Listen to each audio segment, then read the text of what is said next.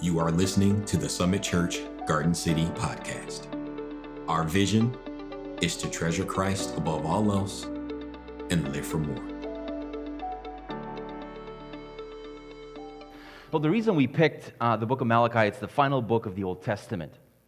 And it's the last word that God has to, you know, speak directly to his people to prepare his people, the hearts of his people, for the first coming of Jesus Christ, for the first Christmas, if I may, if I may say that. So that's a pretty good reason why we picked the book of Malachi, and we want to go uh, through this book kind of in depth, verse by verse. As I said, even though today I have 13 verses to get through. I know you're going to have lunch today, don't worry. Uh, we're not going to be here forever. but I do have quite a bit of uh, verses that I want to get through. So just giving you a heads up, uh, it's, I'm probably just going to scratch the surface in a sense, but hopefully, even in this scratching the surface, we'll, we'll get lots from it still. Quick disclaimer. Now I'm going to uh, I'm going to ask you a question. Is it okay if I teach a little bit today? Okay, okay. Uh, it's not going to be pretty and pleasant. uh, because some of the things our passage uh, today talks about are not popular at all. Um, but we decided as a church that we won't shy away from any passages. So, um, you know, that's exactly what we're going to do today. And, and not every single word, and because um, families and, and marriages are going to be are going to be kind of central in a sense. It doesn't mean that if you're single, it's not going to be for you. No, I think there's food for everyone. So don't don't leave when you hear, hey, this is uh, you know, referring to marriages and, and men and women. And so just stick around. Um, the book of Malachi, which, by the way, just to give you a little bit of a, of a context, was a post exilic time. And it was kind of around the same time when Ezra and Nehemiah uh, made their way back to Jerusalem. Uh, so this would have been 440 BC, around that time. So the book of Malachi sums up what the whole Testament has been pointing to, which is God's people cannot be faithful to the covenant. That's just the reality. It's sad, but that's, that's it. They failed again and again, right? And while God will deal with their sin, He will not abandon them, okay? As Lucas was pointing to last week, studying the book of Malachi is like looking through a microscope through different lenses, right? And every section that we're going through, you know, every each Sunday, we get the feel that we're looking at Malachi from a different vantage point. And Flo started us off a few weeks ago with God's love. That was kind of the lens, God's love, and how the Israelites were asking God, hey, how have you loved us, God? Like, wow, really? And God's like, um, do you really want to play this game, right? You, you really want to ask that question? And then Raz continued with a different lens where the priests were dishonoring God with their filthy sacrifices and then asking with the same rude attitude, How are we dishonoring you, God? And then last week, Lucas touched on the first nine verses of Malachi 2, uh, and he talked about how God rebuked the priests, rebuked the Levites, uh, calling them to, back to listen to God's instructions, to listen to God's calling on their life. And today, looking at our passage, starting from verse uh, 10 uh, from, from chapter 2, most commentators consider verses 10 to 16, so a big portion of what we're going to look at today, uh, to mark a new section of the book of Malachi, like kind of like a new lens, right? Um, and because Malachi again changes the focus of his address, changes the lens. So Malachi's primary audience today, for today, for the passage for today, is the people, the priests, had caused to stumble, which we read in verse 8. That's very interesting and very important to, to, to remember. Generally speaking, though, what God really focuses on in the book of Malachi is relationships. Okay? And we see that a lot. We're going to see that a lot in our, in our passage today. And specifically, what we're talking about is first, relationship with God, and then relationship with one another, starting with the members of our family first. Sociologists will tell us that we have between 500 people to 2,500 people that we relate to on a yearly basis. But we spend about 40% to 50%, you know, with the five with five people. Usually, these are the people that are in our family, and if you have kids and if you're married, that, that would be those people. And the interesting thing is that those, these five people are the people that you would love most, but at the same time, you would have the most relational frustration with as well. And so, what happens in every relationship at some point um, is at some point you reach this, this mark of the perseverance test. And the perseverance test is, is this are we going to go forward or are we just going to give up?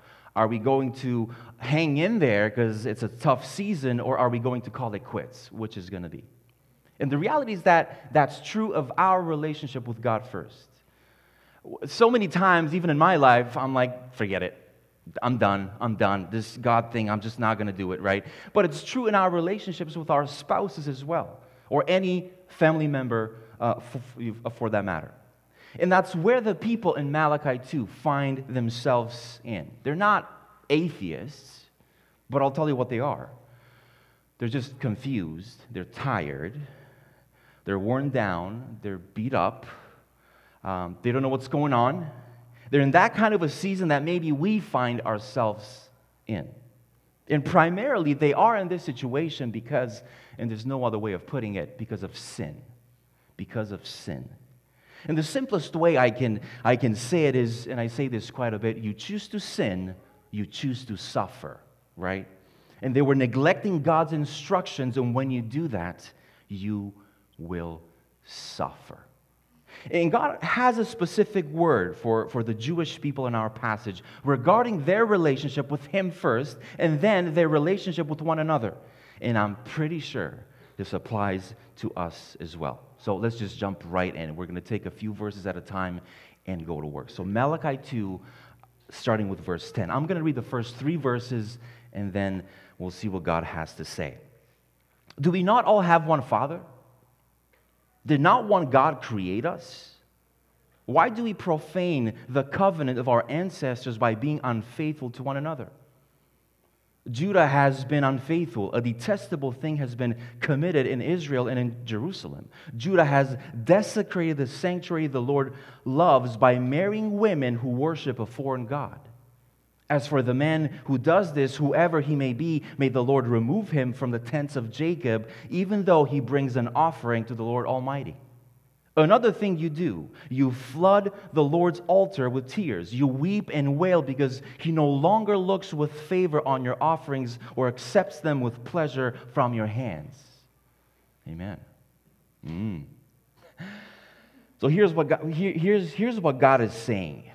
Everybody's really hurting, and I can see this. They're all very emotional. There are lots of tears, lots of drama going on. And God says, let's pull back. Let's do Google Earth. Let's look at the big picture. The pain is caused by the problem of the structuring of your relationships. That's what God is saying. And God says the way to fix the relational pain in your life is to start with the first most important relationship relationship with me. So, whatever you're dealing with or whoever you're dealing with, first, the first issue is you've got to find the Lord in the midst of it and ask, How's my relationship with God? So, let me ask do you have any dysfunctional relationships in your family? Do you have fragmented relationships in your family? Well, then let me ask this How's your relationship with the Lord? And is that in the position of priority that it ought to be? Because that's, they'll be telling. And God tells us two things right off the get go in verse 10 that He created us and that He's our Father. Very interesting and very important at the same time. So, as our Creator, that means that God is our Maker, and this is where we find meaning in life. So, atheism has a continual problem, I believe, uh, of giving life meaning because he's, here's, how they, you know, here's how they say it that, you know, that it works. If, if you come from no one and if you're here uh, for no reason and when you die you're going nowhere, well, it's hard to find meaning, isn't it?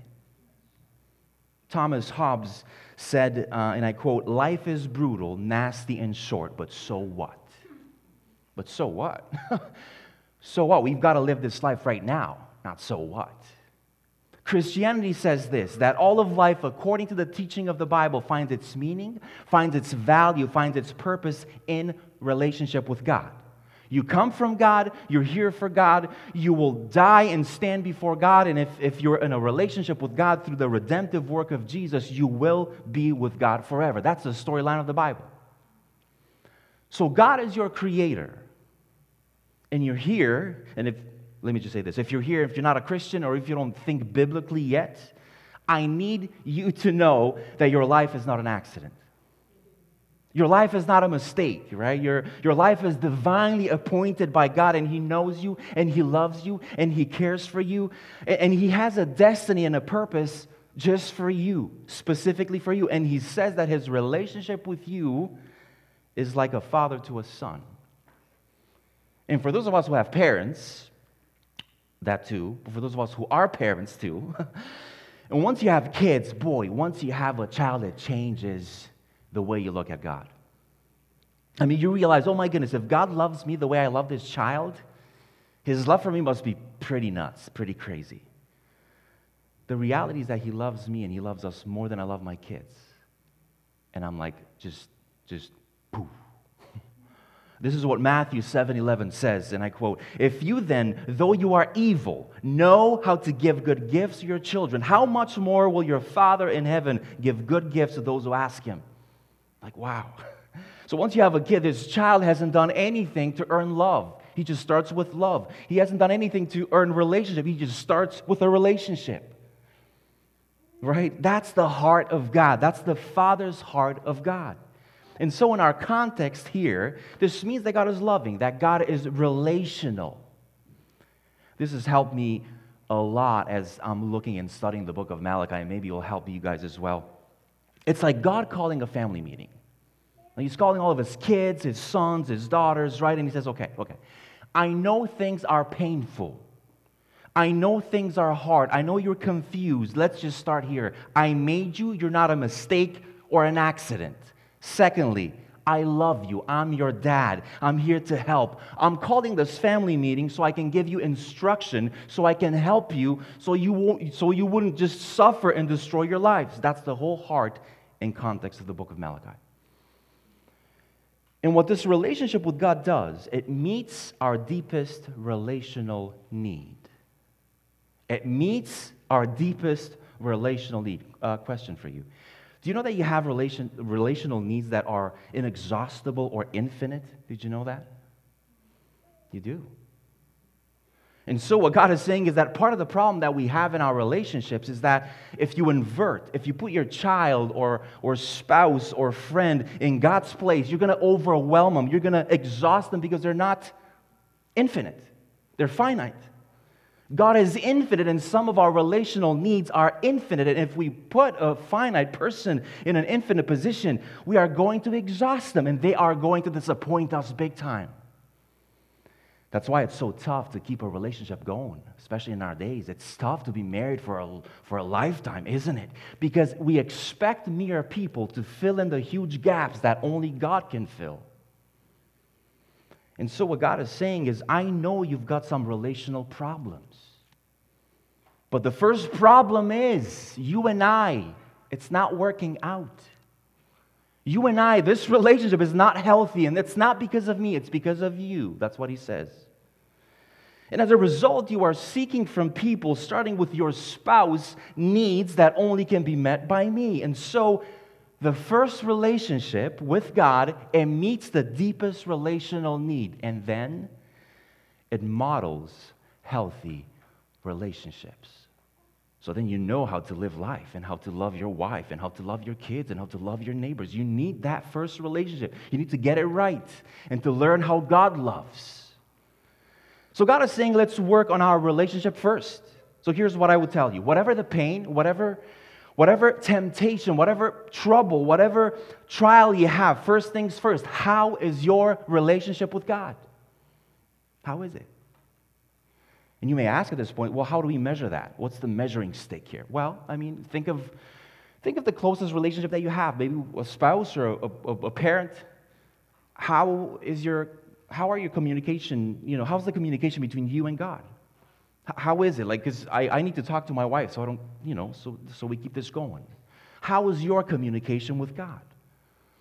Do you pray on a regular basis? Do you commune with God? How, let me, how, how do you make decisions? There, there's another question. Do you involve God in that? Is God the first person that you go to when you make a decision? Can people tell that you are passionate about God, that you love God? Is there habitual sin in your life? Because the Bible says, hey, if you, if you obey my commands, you love me. Are you pursuing holiness? Are you, are you confessing your sin uh, uh, regularly? Are you, are you repenting of your sin? These are all questions to ask to assess if our relationship with God is at a healthy uh, stage or, or state. Because until that is strong, everything else will be weak. Until that is mended, everything else will be broken. And so all of our all of your problems, your first issue is your relationship with God. It meets your deepest relational needs. And it also models what a healthy relationship looks like. And then he talks about the relationship with your spouse. Now, the problem in the context of our passage for today in Malachi 2 is that the men have been, have been with women that they're not supposed to be. And God is keeping the men responsible for this. so God comes to them first. So, men, you are responsible to lead your families well. Let's just move on. Again, let me just read verse 11. Judah has been unfaithful. A detestable thing has been committed in Israel and in Jerusalem. Judah has uh, desecrated the sanctuary the Lord loves by marrying women who worship a foreign God. Does this still happen today? Or men do that? Oh, yeah. But the reality is that believing women do this as well. Right? And now they're frustrated because it's not ending happily ever after. Hey, I thought we are going to be blessed. What's going on? Our lives are ruined, actually.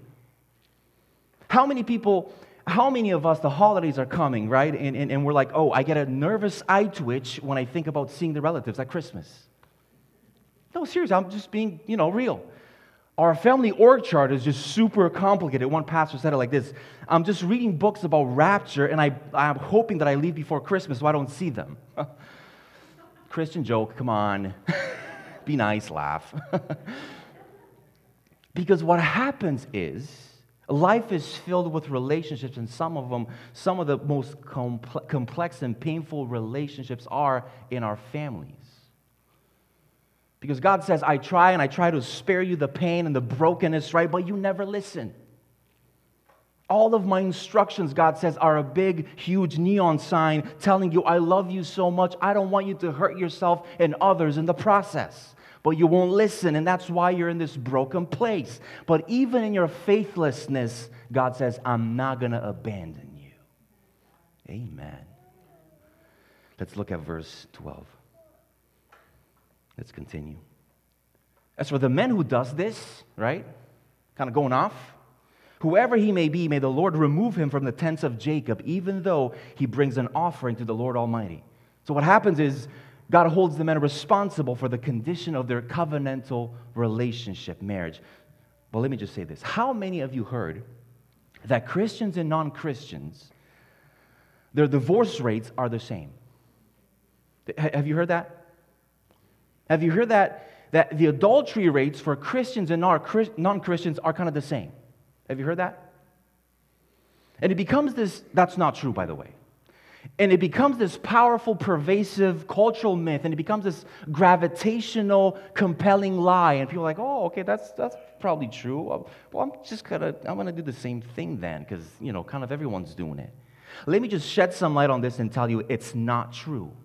It was based on some faulty research back in the day, some years ago, where a research firm would go out here in our country and he would ask, Are you a Christian? Well, I mean, statistically, everyone is going to say that is a Christian in our country. But just looking at our country, is that, is that true? That's not going to hold up in court, will it, right? So, so, so that's because you can profess something and live something totally different. And that's kind of popular, right? You can just be this nominal Christian coming to church once in a while. You do pray and read the Bible, but, you know, still profess that you're a Christian. No, it doesn't work like that. There's a man named Bradford Wilcox, and he's a researcher in sociology at the University of Virginia. He's considered perhaps the leading sociologist on marriage and family in our nation. And he did, this, he did a comprehensive survey, and he decided to add a few additional questions on top of, hey, are you a Christian? So not just professing, but practicing. Are you a practicing Christian? And he, he would ask the same, the following questions. Do you believe that the Bible is God's word? That people are sinners and that Jesus is our Savior? Do you believe those things? And then in your behaviors, do you go to church on a regular basis? Do you read your Bible on a regular? Do you, do you pray on a regular basis? And those who said yes to all these questions, they're not just professing their faith, but they're practicing their faith. The Bible says this in uh, First uh, uh, James 1:22. You know, don't merely listen to the word and so deceive yourselves, right? Do what it says. So let me just summarize his findings. For those professing and practicing believers, they have the lowest divorce rates. They have the lowest rates of spousal abuse. Interesting. They have the lowest rates of adultery and the highest rates of happiness. Wow. So I just want to encourage us that God's way still works. Amen? But do you know what else he found? Very telling, very interesting. The highest rates of divorce are between two kinds of people who don't share the same religion. Right? It's between, let's say, a Buddhist and a Muslim, or an atheist and a believer. Right? These, those marriages have the highest rates of divorce. Why? Because Jesus predicted this. He said, A house that is divided cannot stand. Division literally means two visions, right? So if you have two visions, you have division. Division is a problem when you have it in marriage or in any, any community, right? And then it becomes more complicated when you have kids as well. Just imagine that. Hey, I, I think we should go to, the ch- to church. No, I think we should go to the mosque. Well, I believe the Bible's authority. Well, I don't. Well, whoa, that's division. And so this is exactly the context of our passage. This is the situation these Jewish people find themselves in. They have neglected their relationship with God and that means that every other relationship will suffer because of that. They've neglected God's design in their life and for their families and for their marriages, and now they find themselves in a lot of pain. Let's continue with verse 13. Another thing you do, says God, you flood the Lord's altar with tears. You weep and wail because he no longer looks with favor on your offerings or accepts them with pleasure from your hands. So, what God is saying is, I'm not going to bless your plan. I'm going to bless my plan. okay? You can weep all you want. You can wail all you want. You can just, you know, drama all you want, right? No, no, no. God doesn't bless your plan, He blesses His plan. And that's why we need to seek His will first. But why doesn't He bless my plan? And I know I'm ruining my life. But wasn't. Okay, verse 14. You ask why. Is it because the Lord is the witness between you and the wife of your youth? You have been unfaithful to her, though she is your partner, the wife of your marriage covenant. It's getting pretty, pretty serious. And God is referring to the men here. Men tend to see marriage as contractual, not covenantal. That's just the reality. This is why men, a lot of them can win at work and they can lose at home because they suck at relationships. I can say that because I'm a man. This is why men are, a lot of them are good with money, but they're bad with relationships. Let me show you the difference between contract and covenant. Now, contracts are not bad, but contracts are for businesses, are for business. Therefore, the transaction and purchase of goods and services, that's not how the Christian marriage works, right? The Bible says in Romans 12, don't be conformed to the pattern of this world. Be transformed by the renewing of your mind. What that means is God's people, we ought to think differently. So in a contract, I seek my best interest, right? How many of you negotiate contracts for business? And that's good. That's a good thing. I'm hoping to negotiate this deal because I want to do what's, you know, what's best for my interests, right? That's a contract. In a covenant, I see God's will for our best interest. God, what do you, you know, what do you want from us? God, what is your plan? What is your desire for this relationship? In a contract, you negotiate terms. In a, in a covenant, we serve each other. I'm for you, you're for me, we're for God. In a contract, we keep you know record of performance. If you don't if you if you if you do a good job i compensate you. If you don't i don't pay you or i negate the contract. You know you've got this kind of a relationship. When you hear something like this you owe me wife you know. You owe me. This is performance talk. In a covenant love keeps no record of wrongs. In a contract i punish for failure in a covenant i forgive failure. And what you end up in a contract is a professional relationship. What you end up with in covenant is a personal, loving relationship.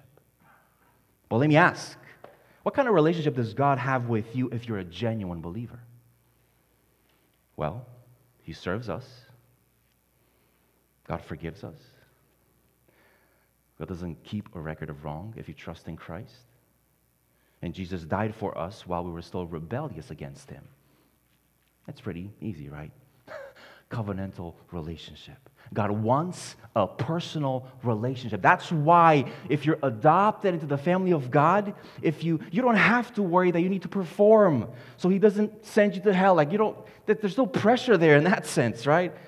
It's, it's not a contractual relationship where God is like, you're, you're in, but I'm telling you, if your account goes upside down, I'm going to flip your position. God doesn't do that because He's a Father and He dealt with your sin by sending Jesus to sacrifice in our place. In this kind of relationship, God wants, check this out. In this kind of relationship, God wants us to have with our spouses. No, no amen? No? Amen? Amen? Okay and our relatives. Amen. And each other. Amen. But if we get our relationship with Him wrong, guess what? We're going to mess up every other relationship. Let's continue with verse 15. Has not the one God made you? You belong to Him in body and spirit. And what, and what does the one God seek? Godly offspring. So be on your guard and do not be unfaithful to the wife of your youth. So we're still talking about marriage, but single people don't, don't check out, please. There's so much for everyone here. So in a marriage, the two become one, and it's not which one, it's a new one in Christ. The believing couple has a resource at their availability that the unbelieving couple does not. God gives the Holy Spirit to, to those who walk with Him so that they can experience a measure of His power and love in their relationship. Did you know that? What this means is for your marriage to be godly, for your you know, relationship with God to be godly, it cannot be a natural marriage. It cannot be a natural life. It just can't. It must be a supernatural marriage because God's standards are very high. So we're going to need to love with the love that we don't have. We're going to need to forgive with the forgiveness that we do not possess to endure with a perseverance that is beyond your capability and capacity. But God gives the Holy Spirit to empower us to live at that standard. Amen? And that's why many marriages crumble. That's why many relationships don't make it, because we simply do not want His help and His blueprint. We want to do it our way. There's absolutely no power in that, just brokenness. The next question that is asked in our verse, in this verse, is and what is God seeking? What is God looking for? See, in football, we always drive towards the end zone, right? That's kind of our goal, right? Um, for us, the end zone in our marriage is personal fulfillment and happiness. Now, does God want us to have fun and to enjoy our spouse? And does He? Sure. But that's our end goal. That's our end goal is that, that I feel good and that I'm loved, and then that's the end goal for us. For God, the end zone, the end goal is what? Godly offspring. We tend to think in, in, in, of having a good time, and we should, but, but, but that's our highest goal because we are pretty narcissistic. I'm including myself there. God wants us to think of, of leaving a good legacy and by it to change the world we live in by bringing more people to Christ. We tend to think in terms of days. God thinks in terms of generations. We make decisions and we don't think about future generations. We just don't. Has this been true in your family? We could see this very clearly when someone does it to us. If grandma and grandpa wouldn't have done that, I would not be here. If mom and dad wouldn't have done that, I would not be here, right? Because of them, I'm here. But listen, there's nothing you can do about that anymore. So don't play that victim, right? But here's what you need to know. Here's what you can change. Someone's coming in the future, maybe your kids, right? And the decisions you make today will affect them. Let's think in terms of that.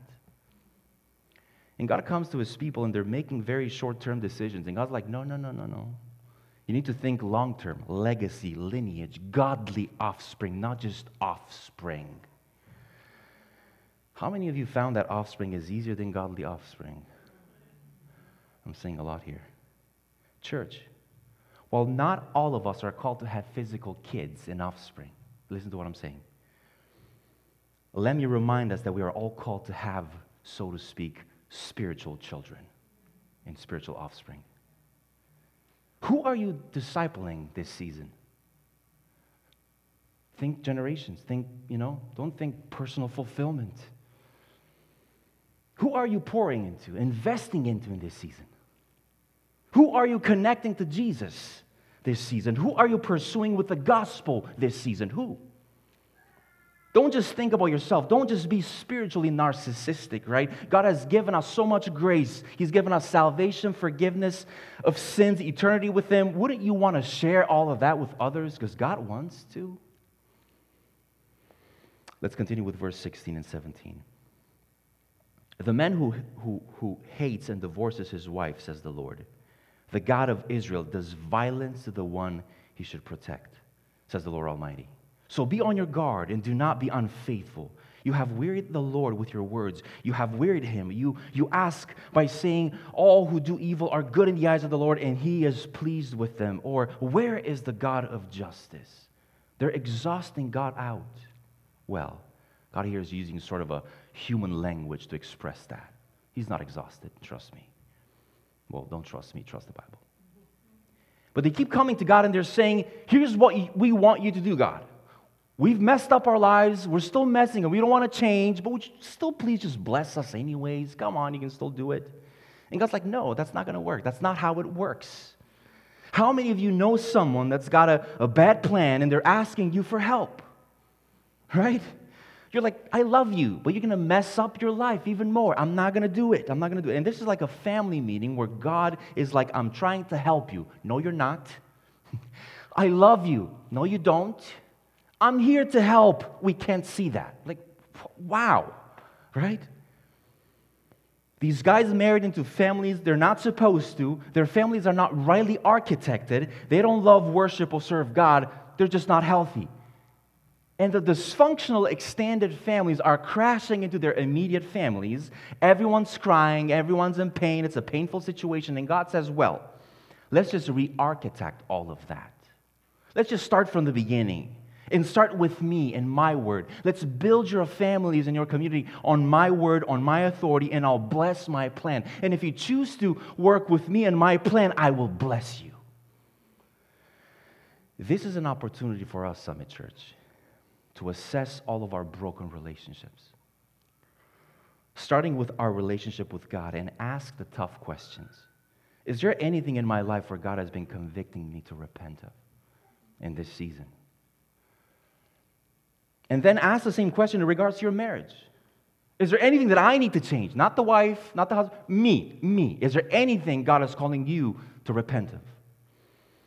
And if you're not married, the next relationship in line. But for those who are divorced, because I can't avoid verse 16, can I? The verse that we're looking at now, in some translations like the NASB, which I, I love this translation, says God hates divorce. That's, that's, that's the Bible. Here's what it doesn't say God hates the divorcee because God doesn't hate the divorcee, God loves the divorcee. What God hates is not the person who's divorced, but the pain that the divorce causes and the destruction that it creates. And the way we have it here in our verses, it does violence. And so, what God is inviting us to is healthy, loving, healing, changing, forgiving, blessed relationships. Amen? He's used this word a few times uh, that, that, that, people have been, that people have been faithless, right? And it reminds me of this language in the New Testament, 2 Timothy 2.13, where God says, I, if you are faithless, I am still faithful.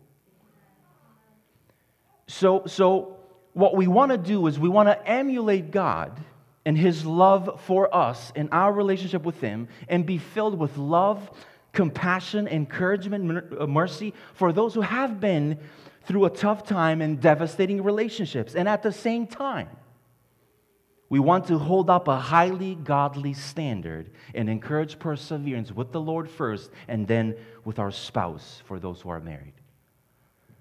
This leads to an inevitable series of questions, doesn't it? And I will try and answer. What does the Bible give for reasons for divorce then? And God's talking about faith and family here, right? Because it matters. And I can't just hit Malachi 2 where God says, okay, let's talk about marriage and divorce, and then just sort of move right along because there, there are reasonable questions. So, what are the biblical grounds for divorce? And I'll touch on three of them that are very clear if you ask me in the Word. There are probably more, but those are argued. I will, I will touch three that are very clear.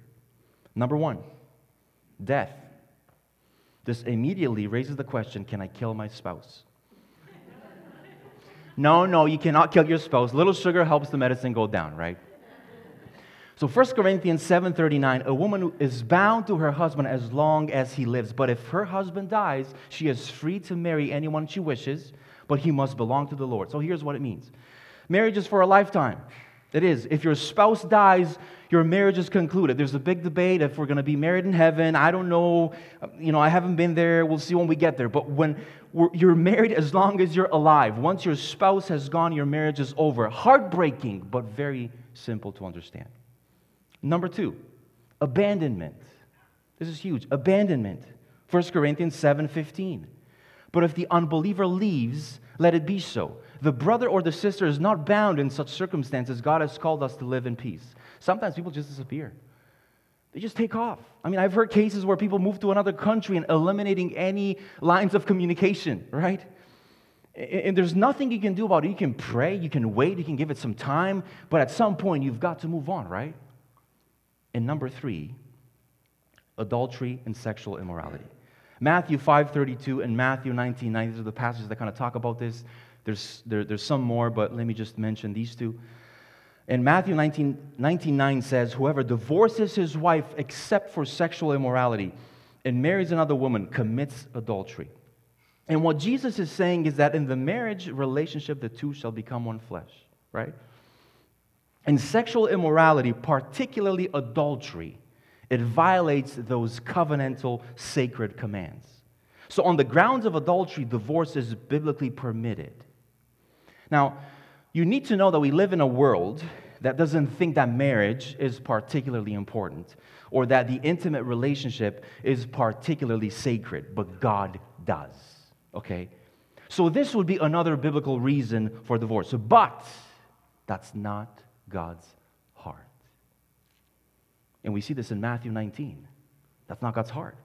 God's heart is for forgiveness, reconciliation, redemption. So, my interpretation is that not even infidelity should stop us from pursuing our spouse in forgiveness and redemption. If you want to present the gospel through your marriage, and we should, what is a closer picture of the gospel, divorce or forgiveness and reconciliation?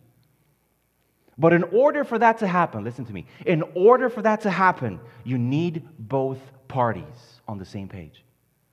When you have abandonment, that doesn't work. It just doesn't work.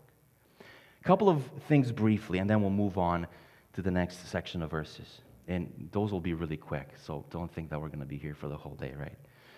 Now, there's always a case where it's hard to navigate through and it's just not clear. And people will say, hey, can I divorce, you know, my wife or my husband?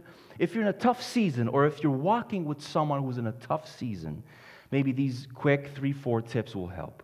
Number one, your heart is in the wrong if you're actively seeking to make your circumstances fit some criteria, right? And you're like, well, how do I get out? you just, just go and just go and surrender fully to God and, and, and focus on your relationship with God at that point, right?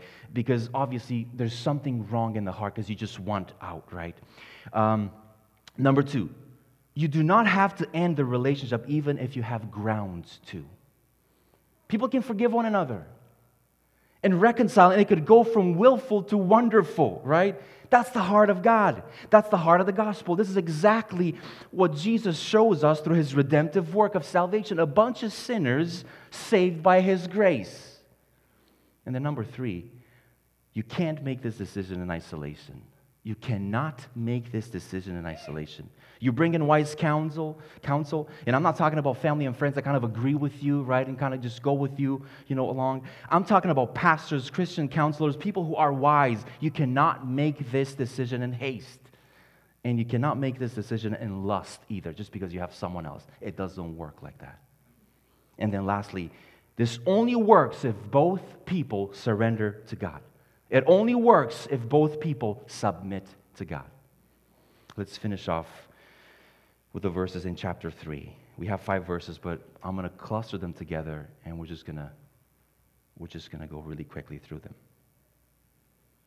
I will send my messenger who will prepare the way before me. Then suddenly the Lord you are seeking will come to his temple. The messenger of the covenant whom you desire will come, says the Lord Almighty.